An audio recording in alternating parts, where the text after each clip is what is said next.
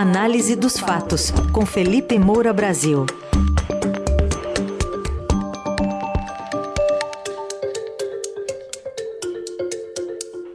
Hoje em destaque as falas do presidente Lula sobre o papel do BNDES, os atos golpistas e também um ataque, um novo ataque à política de juros do Banco Central. Oi, Felipe, bom dia. Salve, salve, Raizen, Carol, equipe da Eldorado FM, melhores ouvintes, sempre um prazer falar com vocês. Bom dia, Felipe. Bom, ontem, na posse de Aloysio Mercadante como presidente do BNDES, o presidente Lula rebateu aquela acusação corriqueira de bolsonaristas de que o banco abriu mão de devolver o mercado interno para emprestar, desenvolver o mercado interno para emprestar dinheiro para outros países, como Cuba, Venezuela, e acabou ficando no prejuízo.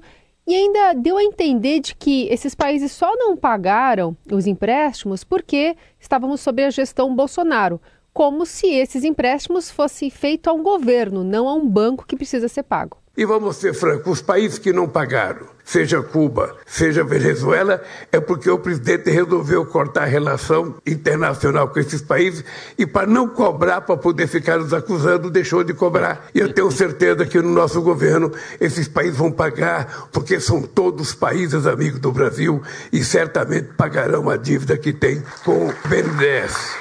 Pois é, se são todos países amigos do Brasil e a dívida é com o Banco Nacional de Desenvolvimento Econômico e Social, BNDES, não com um governo específico, esses países já deveriam ter quitado os empréstimos há pelo menos cinco anos. Né? O próprio site do BNDES desmente o Lula, já que registra lá inadimplementos desses países desde janeiro de 2018, quando Michel Temer ainda estava na cadeira presidencial.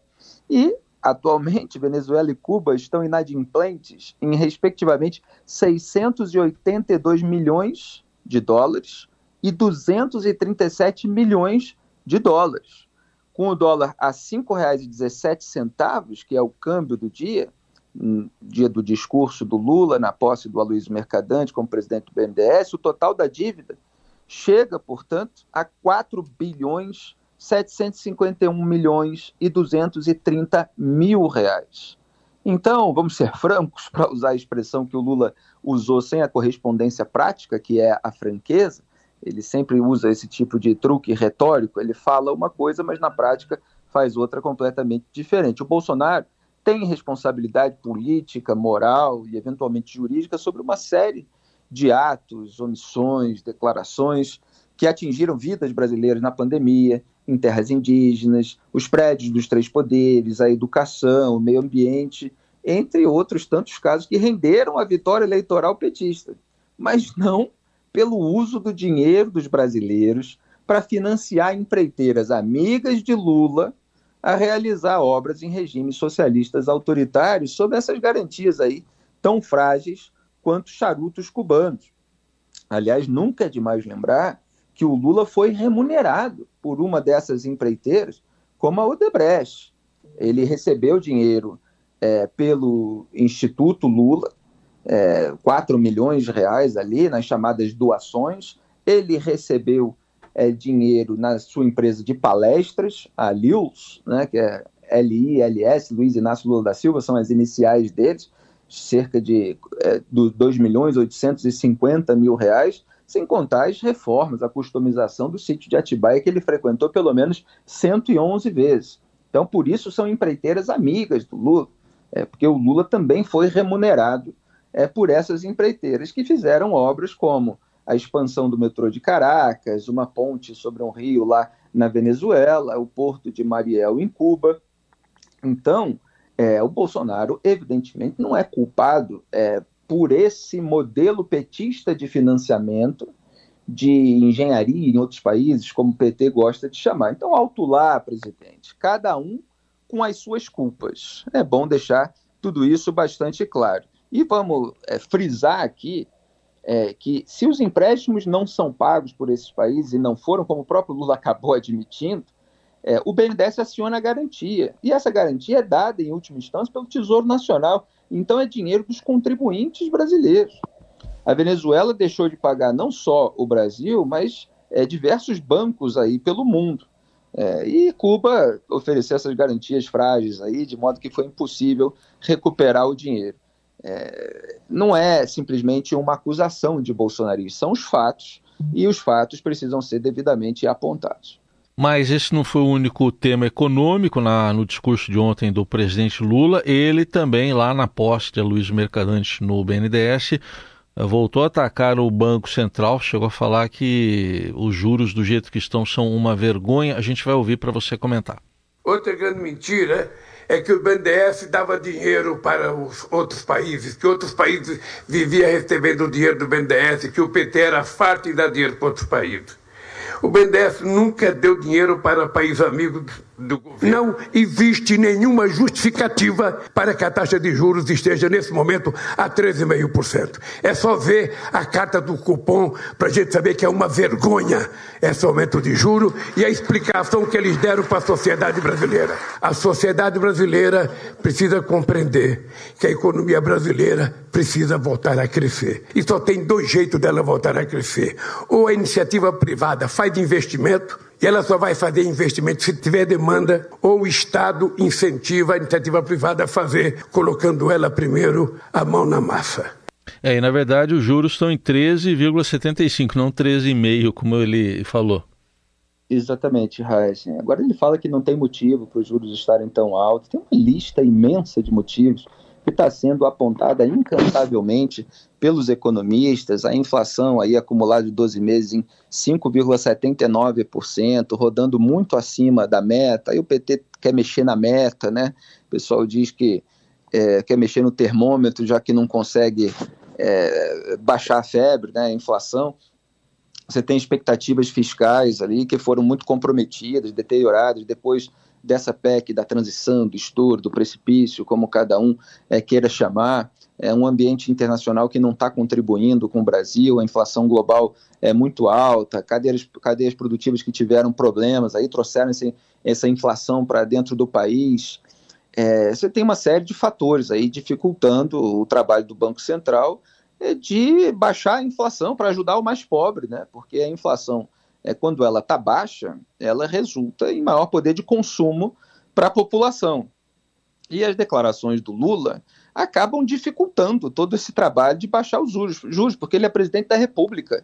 É, então, aquilo que ele fala, assim como aquilo que o ministro da Fazenda fala, é, tem um efeito.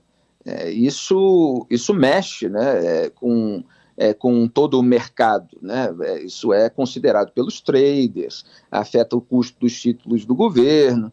É, então ele deveria ter mais responsabilidade, mas é, fica aquela sensação é, de que não aprendeu nada, embora a gente saiba que no fundo ele, ele sabe disso, é, mas é teimoso e quer ter o controle total, e o Banco Central é independente, e isso incomoda ele, dividir o poder, é, e ter alguém ali que não está disposto a comprometer o futuro do país para fazer as suas vontades, que é o Roberto Campos Neto, que então vira alvo é, de toda essa fúria lulista. É, então, é, é, ele, o Lula compromete a, a, credibilidade, todo esse sistema de metas, né, é, faz as taxas de juros, principalmente de longo prazo, ali, subirem, e fica parecendo que ele está querendo Dilmar, né? Ele está querendo voltar ali os tempos é, do governo de Dilma Rousseff, porque os juros não caem com canetada, né?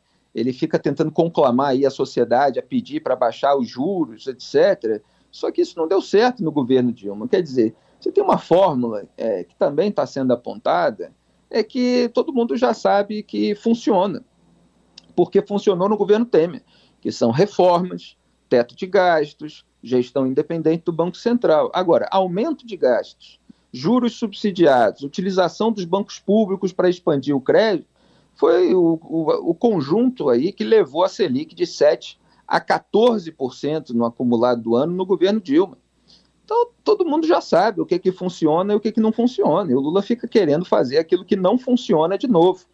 É, teve até o Samuel Pessoa, outro dia estava mostrando é, que o dólar poderia estar muito mais baixo, a 4,80, por exemplo, se não fosse essa PEC do estouro, se não fossem as declarações do Lula, é, com menos inflação, menos reajuste é, de preços, os preços mais controlados no país, porque existem vários produtos é, que é, tem preços regulados com dólar, como a gasolina, como o pão que é ligado ao trigo, o preço do óleo de soja. Você, você importa componentes para produzir produtos. Né? Então, com o dólar mais baixo, você paga menos e isso repassa para a inflação.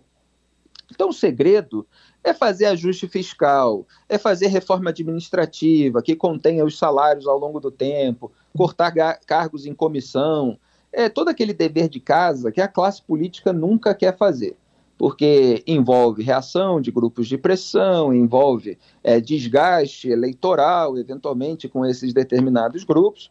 Aí eles não conseguem é, ficar ali dentro do teto de gastos e, porque não fazem o dever de casa, então mudam a regra que está incomodando, sem apresentar uma nova, né? Porque o governo Lula ainda ficou de apresentar a nova regra fiscal que vai substituir é, o teto de gastos. Aí você tem uma bola de neve. E quem está é, tentando evitar maiores efeitos negativos nessa bola de neve é o Banco Central. O Lula está bastante incomodado com isso.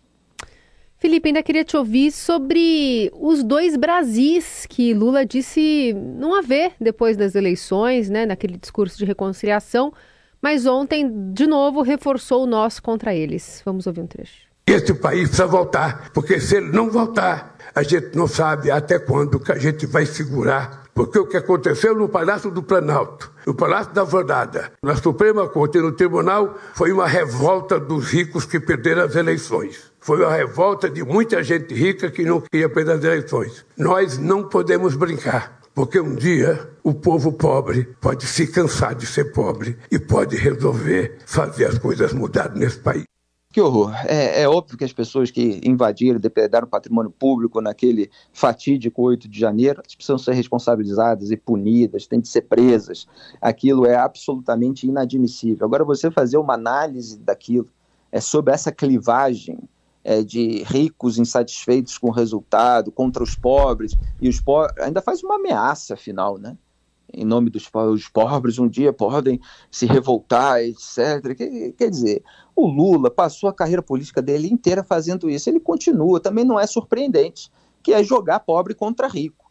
Isso é a essência é, do discurso populista lulista. Porque o populismo é uma estratégia discursiva de criar uma fronteira que divide a sociedade em dois campos antagônicos, e aí você é, conceitua a, a, sua própria definição de povo, né, dependendo do populista que faz isso, tem uma, uma, uma definição diferente, e joga contra as elites dominantes, ou o sistema, ou é, o establishment, é, etc. Né? No caso do Lula, é essa clivagem aí é, social, né? são é, pobres é, contra ricos.